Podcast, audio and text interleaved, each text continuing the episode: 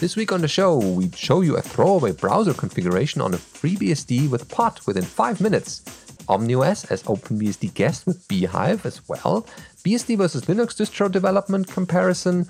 My FreeBSD laptop builds for a ThinkPad X390.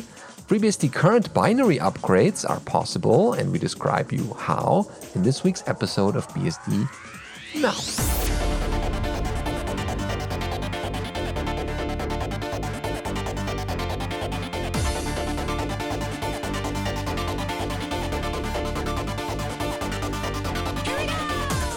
BSD Now, episode 359 Throwaway Browser, recorded for the 15th of July 2020. This episode of BSD Now is brought to you by Tarsnap, the online backup for truly paranoids. Hi, I'm your host, Benedict Keuschling. And I'm Allan Jude. Welcome to this week's episode.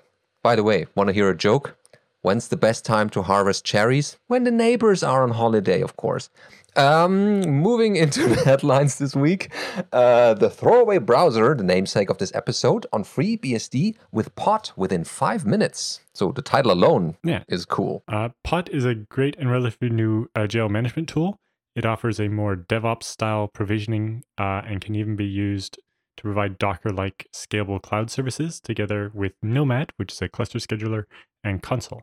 If you want to know more about that, they point you to actually the FreeBSD Papers website. Luca Pizzamiglio had a paper or uh, a talk he gave at FOSDEM, uh, orchestrating jails with Nomad and POT. So, uh, when using FreeBSD on your desktop, you can also make use of this to make a throwaway browser jail. That way, the browser environment is reliable and completely erased and reset each time you create it with this single command. Note below that all these POT commands need to be run as root. So first you want to uh, install and set up POT as described on the uh, POT website. You can just package install POT and then do POT init. And then in this case, they're setting the attributes no RC script and, uh, and also making it not a persistent jail. So it won't be started again if it closes and so on. And then set up a browser flavor that basically grabs, uh, changes the package repo to use the latest repo instead of the quarterly repo, bootstraps package, um, disables sendmail, enables SSH, creates a Firefox user, and then installs Firefox. They can just do pot create a new jail called one time browser, install FreeBSD 12.1 on the public network bridge, and use the flavor jail, or sorry, the flavor browser. Uh, and then it will use that flavor file you just created and install Firefox. Mm-hmm. Then you can just pot start one time browser and then use SSH with X forwarding, and then suddenly the Firefox running in that jail will appear on your desktop and then you can use it and then you importantly can throw it away. So you just pot stop one time browser and then destroy one time browser and now it's gone. Or even better, you can snapshot it before you use it or after you've, you know, done just the basic setup you want to get the buttons where you want them or whatever. You snapshot it and then you can do your browsing and then pot revert to roll back to the older version of the snapshot and that way any tracking cookies or anything that gets recorded, any kind of history uh, that gets recorded by the browser gets erased every time you revert to that snapshot of a known good clean version of the browser. Mm-hmm. Nothing uh, accepted cookies or any other backdoor thingies in there. It's yep. nicely tucked away in the jail. You get a nice clean version every mm-hmm. time like fresh install. Cool. That's pretty straightforward so far. And uh, yeah, could be used for any other kind of applications that could also be um, an X11 thing, like not just a browser, but any other application that runs in a separate environment or should be run there. Cool, very straightforward. Uh, people should use this more often.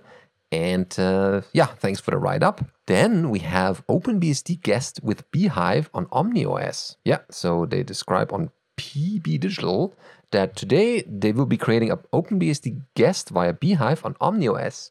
They will be adding a pass-through Ethernet controller, so they can have a multi uh, a multi-home guest that will serve as a firewall and router. This post will cover setting up bhyve on OmniOS, so it will also be a good introduction to bhyve itself.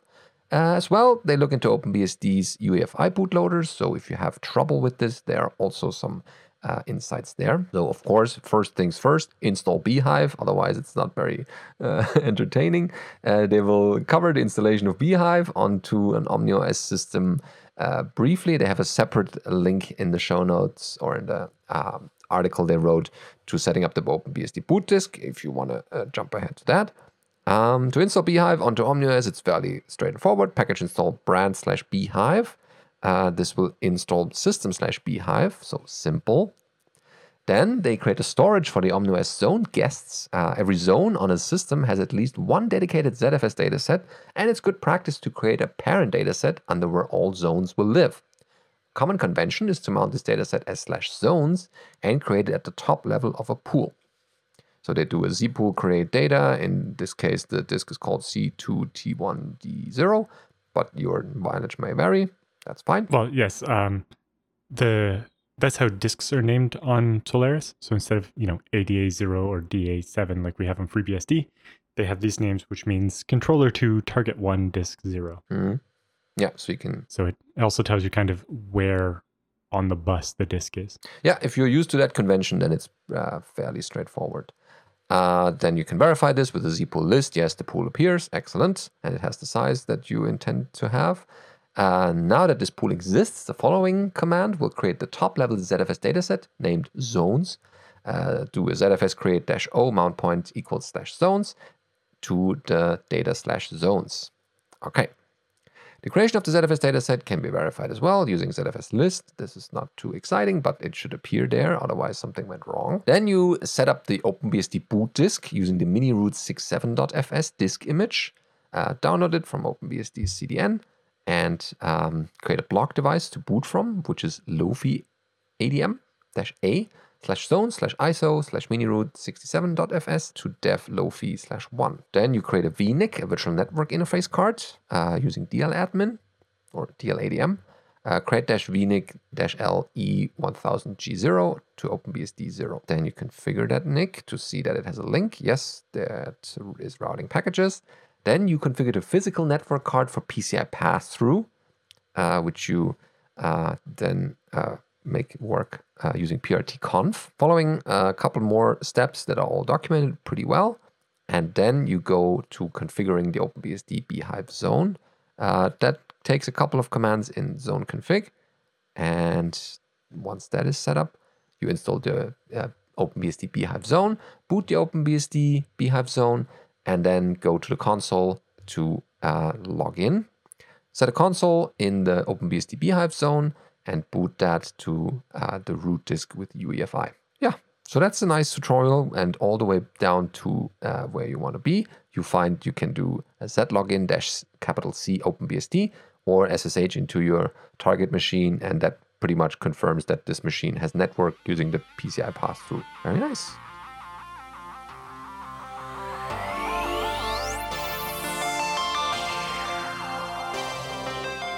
So, time for the news roundup this week. We have a uh, BSD versus Linux distribution development article over on DistroWatch. BSD versus Linux, and they say comparing apples to BSD has written in and asked. I was reading one of the old articles from the uh, DistroWatch archives, and one of the things mentioned was how the BSDs have a distinct approach in terms of packaging the base system relative to the userland apps, and that Linux distros at the time were not following the same practice. Are there Linux distros that have adopted the same uh, approach in modern times? If not, are there technical limitations that are preventing them from doing so, uh, such as some distros supporting multiple kernel versions, maybe? And so DistroWatch answers. Uh, in the article mentioned above, I made the observation that Linux distributions tend to take one or two approaches, uh, or one of two approaches when it comes to packaging software. Generally, a Linux distribution will either offer a rolling release where virtually all the packages are regularly updated at the to the latest stable branch, or a fixed release where almost all packages are kept at a set version number and only receive bug fixes for a long lifecycle. So projects like Arch and Void Linux are uh, rolling releases, and uh, options like uh, Fedora and Ubuntu offer more of a, a fixed platform. Which is funny because I consider Fedora to be a lot more up to date than CentOS, but I guess they're mostly talking about desktops here. Hmm. Anyway, Could be. uh, basically, with few exceptions, Linux distributions all, uh, all fall into one of those two categories, where there's a rolling release of constantly changing everything, or a fixed release where most things stay still. Now, the BSDs, in contrast, tend to take an alternative approach. Operating systems like FreeBSD and OpenBSD provide a fixed core or base operating system. The base tends to be small, stable, and only change in small evolutions on a set schedule. You know, OpenBSD is every six months Uh, FreeBSD is major release every two ish years, and a minor one supposed to be every six months or whatever. Uh, the cores of the main BSD branches are fixed. Meanwhile, most applications which you install on the BSDs, whether those are you know LibreOffice, Firefox, your desktop environment, or whatever, are kept up to date uh, with their upstream versions via the ports and packages system. Base operating system is fixed and stable, while the applications the user runs uh, can be kept up to date with the latest and greatest. This allows the BSDs to offer close to cutting edge applications, but without the risk of a routine update breaking the core operating system. A big part of why the BSDs have this stable core and uh, separate third party software applications, while Linux distributions tend to take an all or nothing approach to these version upgrades, is the BSDs are develop all the core operating system components as part of one large project. You know, the FreeBSD project's repository contains the kernel, the command line tools, the file systems, uh, all the base libraries, uh, and that is all one repo managed by one set of developers. And then third party applications, which we call ports and packages, are software developed by other people that just happens to work on FreeBSD. Mm. So, in other words, FreeBSD is a whole operating system, and then you can run lots of software on it. Kind of like if you, I guess, if you compare that to uh, Windows or Mac OS, right? FreeBSD is the bits you get with the operating system, and then you have something like the App Store uh, that allows you to install software written by other people, or sometimes by the people from the operating system, but it's the software that's not included. Um, what's really interesting is FreeBSD has gone and split that even further, where we have two package repos. Mm. One that's updated quarterly and only gets frequent security updates, whereas there's the latest one that is basically always the latest versions of the software. So depending what you're after, you can get a little bit more of that rolling release or of the fixed release um, but on a quarterly basis and separate. Yeah, depends on your needs and uh, speed of updates that are required, but uh, security updates should never be delayed. Uh, Linux distributions, on the other hand, are more are different. Uh, oftentimes, because what makes that distribution is generally the combination of that third-party software, right? Like Linux, the operating system by itself is just a kernel, and then you have the GNU project where you get like glibc uh, and like a lot of the command line tools, like the core utils and so on. But really, the difference between Debian and Slackware is not the kernel and that base software, it's what else is included. Uh, and that's why you don't see that kind of same split as much, because otherwise, the only difference between Debian and Slackware would mostly be which kernel version they happen to be giving you. Mm, yeah. And there wouldn't there wouldn't be much of a compelling operating system there. And the fact that the Linux kernel is made by one team, the core utils and libraries are made by another team, the installers over here, and then the distro is just packaging a bunch of that together, and they add all these third-party apps uh, together to actually make something interesting. While it's difficult, it's not entirely unheard of for some Linux distributions to attempt to maintain a small, stable core while uh, regularly updating desktop applications. Uh, some of these kind of semi-rolling release approaches taken by things like PCLinuxOS or Chakra Linux, um, where the, you know the kernel, the low-level graphics libraries, the core uh, tools tend to upgrade slowly, while the desktop applications are updated more frequently. Um, and they can work for a while, but eventually those core components need to jump ahead, and you can end up having problems where the software needs to be compatible with the version of the core that and it can run into issues. Yeah. But yeah, that's the, the distinction to make, or that are usually made. And uh, there's probably more. Uh, definitely check out the full article in DistroWatch and uh, probably discuss it a little bit. Yeah. And they just, uh, in conclusion, they say uh, while there are technical hurdles such as distributed development that make it uh, harder for Linux distributions to provide the same sort of base platform with third party applications, it is possible for a Linux distribution to do. There are several solutions available, each with their strengths and weaknesses.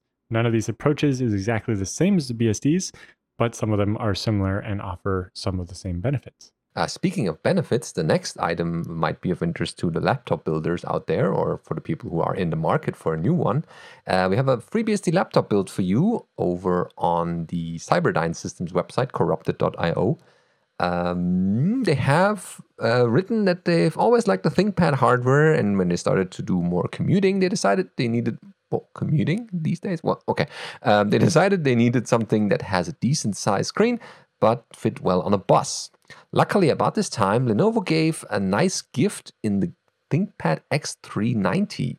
It's basically the famous X2 uh, XX series, but with a 13 inch screen and a smaller bezel. So with this laptop, they figured it was time to actually put the docs together or, uh, or on how to get the FreeBSD workstation working.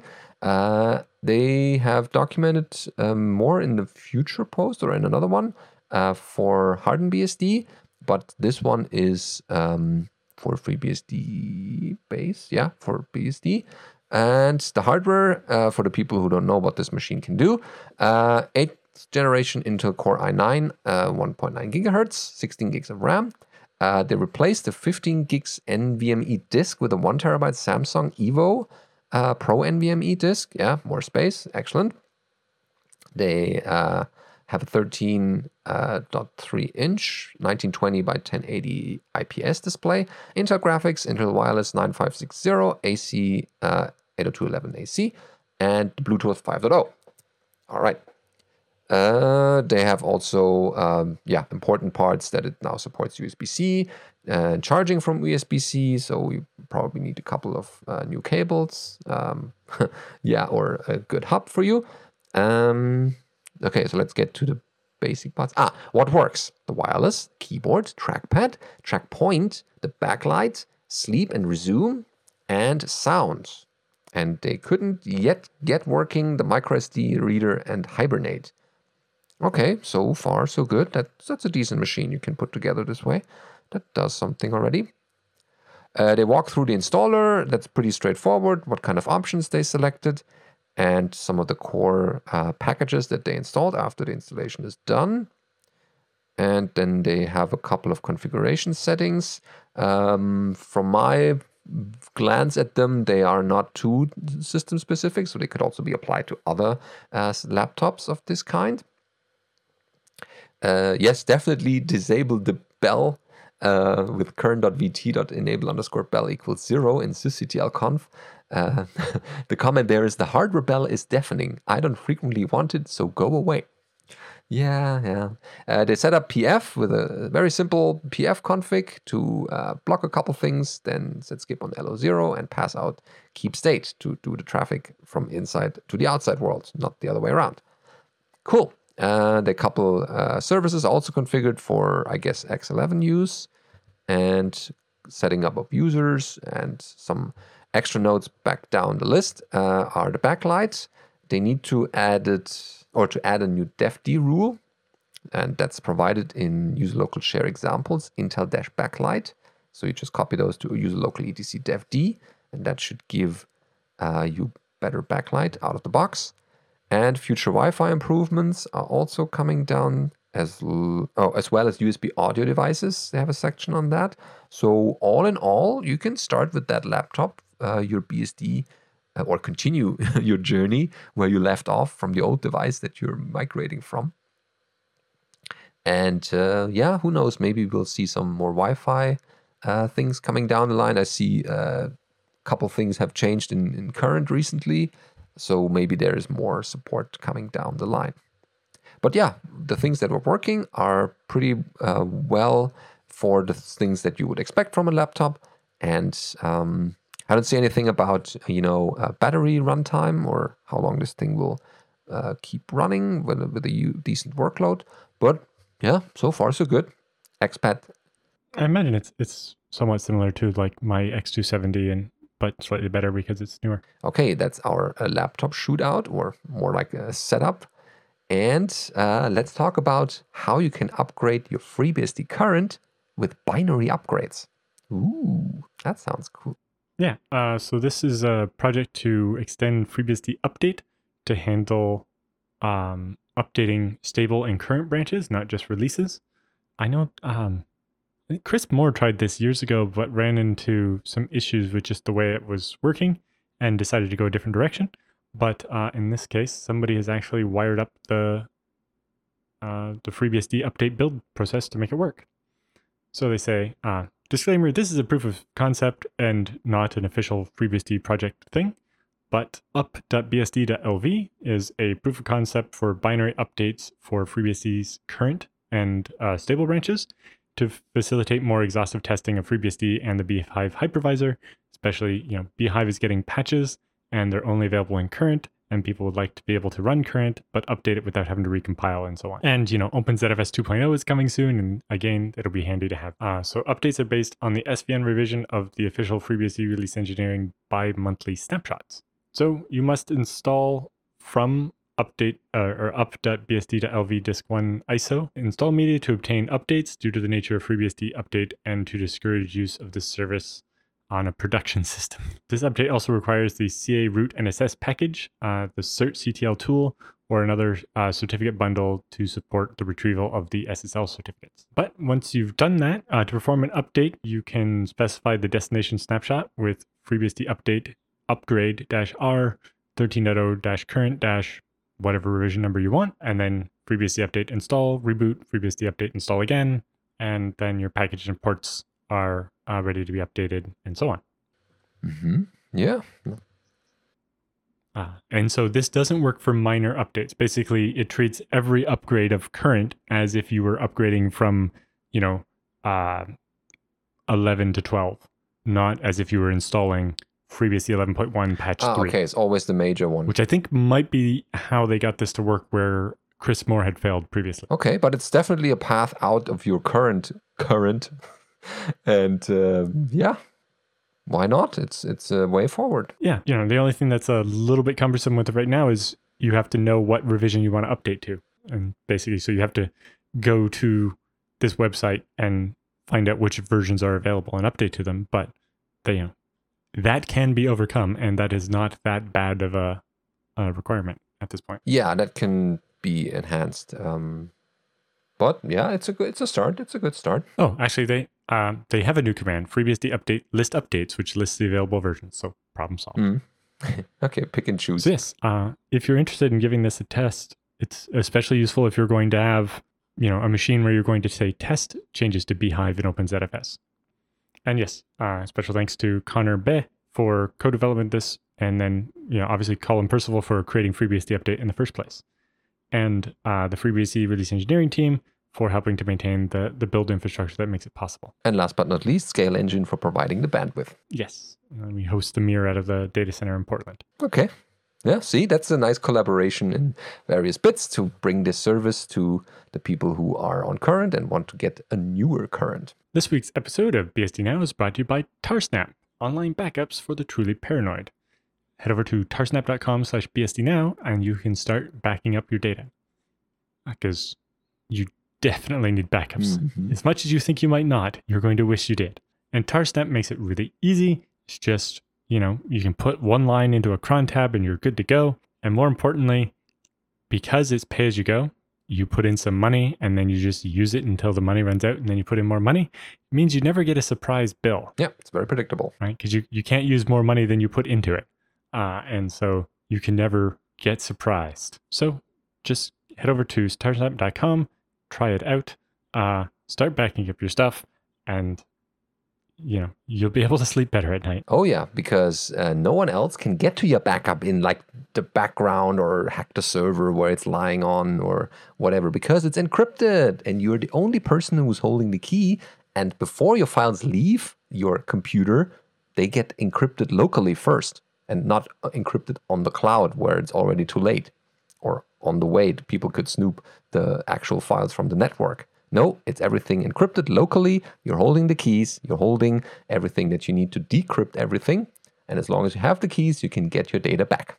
No one else. There are various clients available for the Unix systems out there, as well as uh, Cygwin on Windows. So that's even more of a reason to use Tarsnap because saying, oh, I don't have a client for my system doesn't work on this one. It has pretty much all the systems under the sun. And importantly, the client is open source. So you can look at it and uh, validate it, and you could patch it to run on whatever weird operating system you happen to need to run it on. You should also check out the Tarsnap documentation. There's a Tarsnap IRC channel on EFNet if you have questions. Uh, there's probably, uh, oh, there's a mailing list for Tarsnap users, so you can exchange your latest backup statistics or any questions you might have there.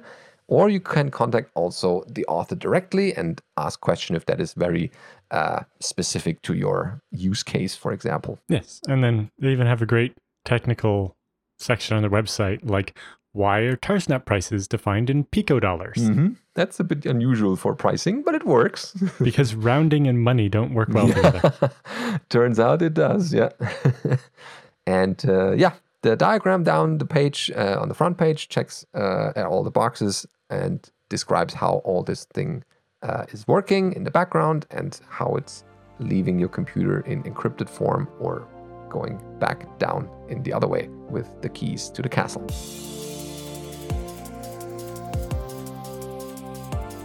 All right, feedback and questions are always the part of the show that not only uh, our listeners look forward to, but also us because it's very uh, unscheduled or let's say unprepared because we usually don't know what's coming. And if you don't keep us with supplying your questions, then this section will be very uh, empty and we will be very sad because we don't have anything to, uh, to answer. Um, Feedback at bsdnow.tv is your email address where you can send all these in. And in future episodes, they will appear and we will hopefully uh, answer your question or the issue that you might have. Uh, the first one is Carl this week with pfSense. Carl writes Hi, Allan, Benedict, and JT. I started listening to your show a few years ago and really enjoy a new dose of BSD whenever an episode comes out. Yep, same for us. I have pfSense running on a small fanless box as my home firewall and router, I have a second box with identical hardware, which I'd like to maintain as a spare in case the primary fails. Ah, good thinking. Ideally, the backup would have the same version of pfSense and its packages, but how do I accomplish this? Doing a backup of the config XML file on the primary and restoring it to the backup is easy enough, but it seems the backup box needs to be connected to the internet to get updates of pfSense and its packages. I could temporarily replace the primary with a backup to update pfSense and packages, but this seems a bit cumbersome. Can you suggest an easier way? So should that be a cold standby or a hot standby? Hmm. Or just any any kind of standby to just have a way to switch without losing much time or uh, data even? Yeah, so the way I've done things like this normally is each of these two boxes would have their own IP address, and then they would have one that they shared with something like CARP, where only one of them would be active at a time. Uh, and that way, the backup could still be on the internet and download stuff, but if the primary goes down, it would then take over both the public facing IP and the internal facing IP so that all the clients would connect to them. Um, it depends how you do this. Like, I don't know if pfSense has something for this, but there's a, a process uh, called pfSync which actually syncs the firewall state. So like the the NAT rules and the actual like open connection state between the two machines so that when you do fail over to the other one, any open connections you have don't get dropped as well. And so you might want to look more into something uh, like that. But yeah, if you're just trying to back up and restore the config, then it's going to want the same IP addresses uh, and it's going to make a bit of a mess. Yeah, I don't know a great answer off the top of my head to that, other than you know having it configured as a, a regular client and getting the updates, and then only restoring the config file when you actually need to make the to flip the switch, or looking into something more complicated like the active active setup I was discussing, where both of them would be on all the time, and the failover might even be automatic, where you can just pull the plug on the the first router, and the second one would automatically detect that within milliseconds and and switch over. Yeah, if other people have uh, done things like that or have a cool setup somewhere, then definitely send this to us and we will follow up on this one. And then everyone knows about this and uh, we'll have a proper backup because that's what we want to have, right? Primary goes down, secondary is available, and uh, vice versa. You can switch back after the primary is back up again. Yeah, and it's basically what CARP uh, and pfSync were designed for. Uh, but I don't know if pf pfSense really offers an out of box solution for that because it's it gets much more complicated when you want to have active active like that. Yeah, hope that gave you a couple pointers to uh, get this done, and uh, definitely let us know if it solved your question or if you maybe have time to write a blog post or something. Then other people can also get that uh, knowledge. From Carl to Val, the second one is um, the second question, ESXi question. Ah, Sounds interesting. Uh, Val writes Hi, Benedict and Allan. I have been a FreeBSD user and fan for over six years now. Many of my reasons why can be attributed to this great podcast. Ah, great. Cool. I run a small home network at the heart of its uh, a Dell T110 running VMware ESXi. The VMware server hosts the following VMs, all running FreeBSD. VM1, pfSense VM acting as my home router firewall. VM2, Plex server. VM3, remote access server I use to SSH into my network remotely and create tunnels. VM4 is a utility server that runs various tools such as transmission, Sonarr, er, and an OpenVPN client. Mhm, So far, so good. The ESXi server has three physical NICs. Two of the NICs are bonded into a static port channel configuration as a trunk to a Cisco 3560 switch. The third NIC is plugged straight into the ISP modem as an access port. On the ESXi server, the port channel is tagging packets for various VLANs, public Wi Fi, streaming devices, uh, servers, etc into separate vSwitches, which are in turn fed to the pfSense VM as a separate virtual interface, while the third NIC is handed directly to the pfSense VM to grab a public IP directory from my modem. The other two VMs are nothing special. Okay, so for the most part, this setup works perfectly fine. However, I have been looking at replacing the Dell server with a more modern, capable hardware to follow me to host more VMs. Ah, yeah, extend. Also, as comfortable as am I uh, administering the ESXi server, I have been playing a bit by uh, with bhyve on a physical FreeBSD test machine and have found it fairly easy to build and manage VMs using iohyve. I would also like to be able to snapshot these VMs using ZFS and backup those snapshots to my FreeNAS Mini. All good thinking. So here are my questions. Do you believe bhyve is stable and mature enough to be run in a production environment and capable of replacing VMware ESXi? So, bhyve is stable enough to be run in a production environment, and plenty of people do. For replacing ESXi, it mostly comes down to the management bits.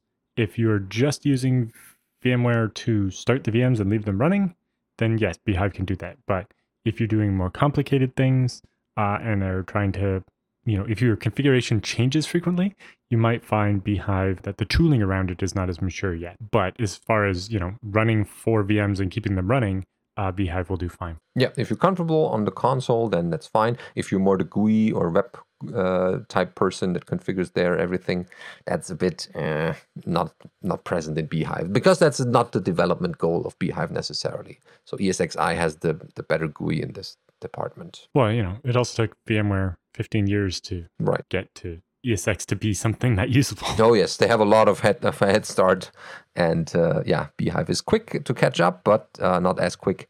So, uh, but definitely production ready, and uh, a lot of people are using that in similar environments. Second question is: Is it possible to easily duplicate my setup in bhyve, specifically my pfSense config? Yes ish. um, basically, those V switches will be replaced with bridges, and you'll do it that way.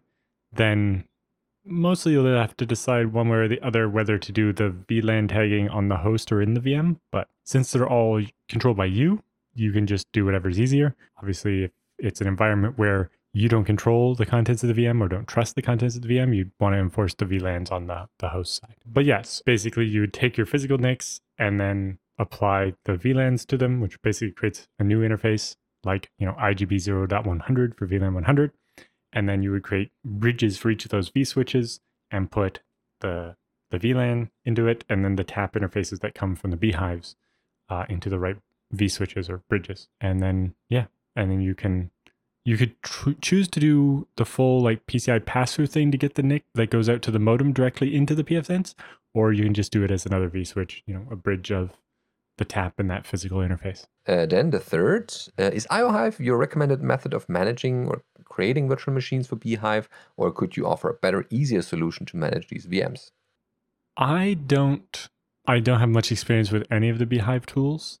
I've mostly done it the manual way because of my needs are usually for temporary VMs to test stuff in, that I've just built uh, and doing NFS root VMs so that I can recompile the kernel on my 40 core machine and then boot it in a VM and see if it works and then see it not work and then make a change and compile again and then boot the VM again and it automatically picks up the new kernel. More advanced things, but as far as I know, iohyve is okay. I know that I think IO Cage has some stuff now or something. I don't know. That's what I use. There are lots to pick from. I don't know if anyone is better than any other one. Uh, you might have to ask uh, people that use one of the other tools. Hmm. Yeah, I use uh, iocage um, heavily. I would say, well, you know how VMs are, are, like if they're running, everything is fine. You don't need to manage them all the time, and just to create a couple of them. Uh, they get the job done pretty quickly with iocage Create. I think iohyve is uh, also quite capable of sol- solving that problem, and the management layer is probably similar to the other one. Okay, and then what are your thoughts on running FreeBSD on bare metal systems using AMD Opteron CPUs? The new server I'm looking to purchase is an HPE microserver Gen 10 that features this type of CPU. Probably fine. Like, um, I know that bhyve worked on some of the AMDs. I don't know for sure how great it is on later ones, but I think it's supported. It sounds like the the microserver Gen 10 uses an APU, which is AMD's kind of smaller CPUs. I can't give you an exact opinion on that, but you might check the bhyve mailing list. But as far as I know, uh, bhyve works on the older Opteron type AMDs and the newer Ryzen type. Yeah. Maybe you can find a dmesg for that exact CPU in a system that's booting. And well, uh, I, don't, I don't know that that actually helps you know how well bhyve is supported. Uh, if you're not trying to do PCI pass through, I think most of it is probably working. And I don't know for sure on the hardware pass through for AMD specifically. Yeah. Hunt around a bit on the web. Maybe there's someone who who has that already but yes, those these microservers are extremely popular for FreeBSD, uh, and I'm sure somebody has uh, tried bhyve on it and has posted the results somewhere. If you want, you could document your journey, like uh, for example Dan Langille does in all his uh, doings, uh, everything that that works, everything that is not working yet with some error messages maybe would be nice to have this kind of setup that you're uh, trying or replicating um, as a, a, series of blog posts for example so we can either features here on the show, or other people could also be interested in a similar setup and uh, make use of your knowledge written down this way. Uh, definitely um, keep us informed if you have uh, something new there. The next person is Lars with an OpenBSD router hardware question. Ah, so this is a bit shorter, but nonetheless important. Uh, goes like this Hi, JT, Allan, and Benedict. Happy midsummer. Thank you. Happy midsummer to you as well. Which hardware would have 8 to 12 port gigabit Ethernet and be capable of running OpenBSD? This would need to be available in Europe. Bonus for non x86 systems. If one can dream, it would be very nice to have GPIO pins as well. But the essential characteristic would be gigabit Ethernet for all 8 to 12 ports. So it can depend a bit what you're actually after. There are some hardware which will have an 8 or 12 port switch where there's another port in that switch that goes into the CPU in the in the hardware. And the advantage of this is obviously it means you don't have to go through the CPU at all when you want traffic to come in one of those 8 or 12 ports and go out another one of them. But that, you know, if the traffic is pointed at the router, it can actually come in. But, mm. you know, in that type of situation, often the bandwidth into the router, like, or the bandwidth that's actually going to pass through the router is going to be limited to the one gigabit on it because it's actually basically a, a, a ninth or thirteenth port in the in the switch, or something more like you know a regular machine with three quad port NICs uh, that are PCIe cards or whatever um, that can give you that, uh, and maybe be more capable of getting bandwidth in and out of the CPU. Uh, it kind of depends what you're wanting it for. For a router, yeah, it basically depends do you actually want a switch that is also a router or do you want just a router where you actually need to be able to you know have traffic come in on a bunch of these ports and then go out different ports depending on what's happening? So i guess the good question if this is a router and it's got 8 or 12 gigabit ports coming in do you expect the the destination of all this routing to actually be just one port at one gigabit? Uh, then it maybe is easier to do with something like that like um, the little MIPS um, TP Link router that we did at BSDCan a couple years ago was six or eight port switch with, and then the CPU was on one of those internal ports I kind of mentioned. And there's even a FreeBSD tool called switchctl that you can use to configure the VLANs and stuff that apply to each of those ports. And you know, it's meant to be a Wi-Fi router basically. But you know, we've kind of overloaded the word router in that case, right?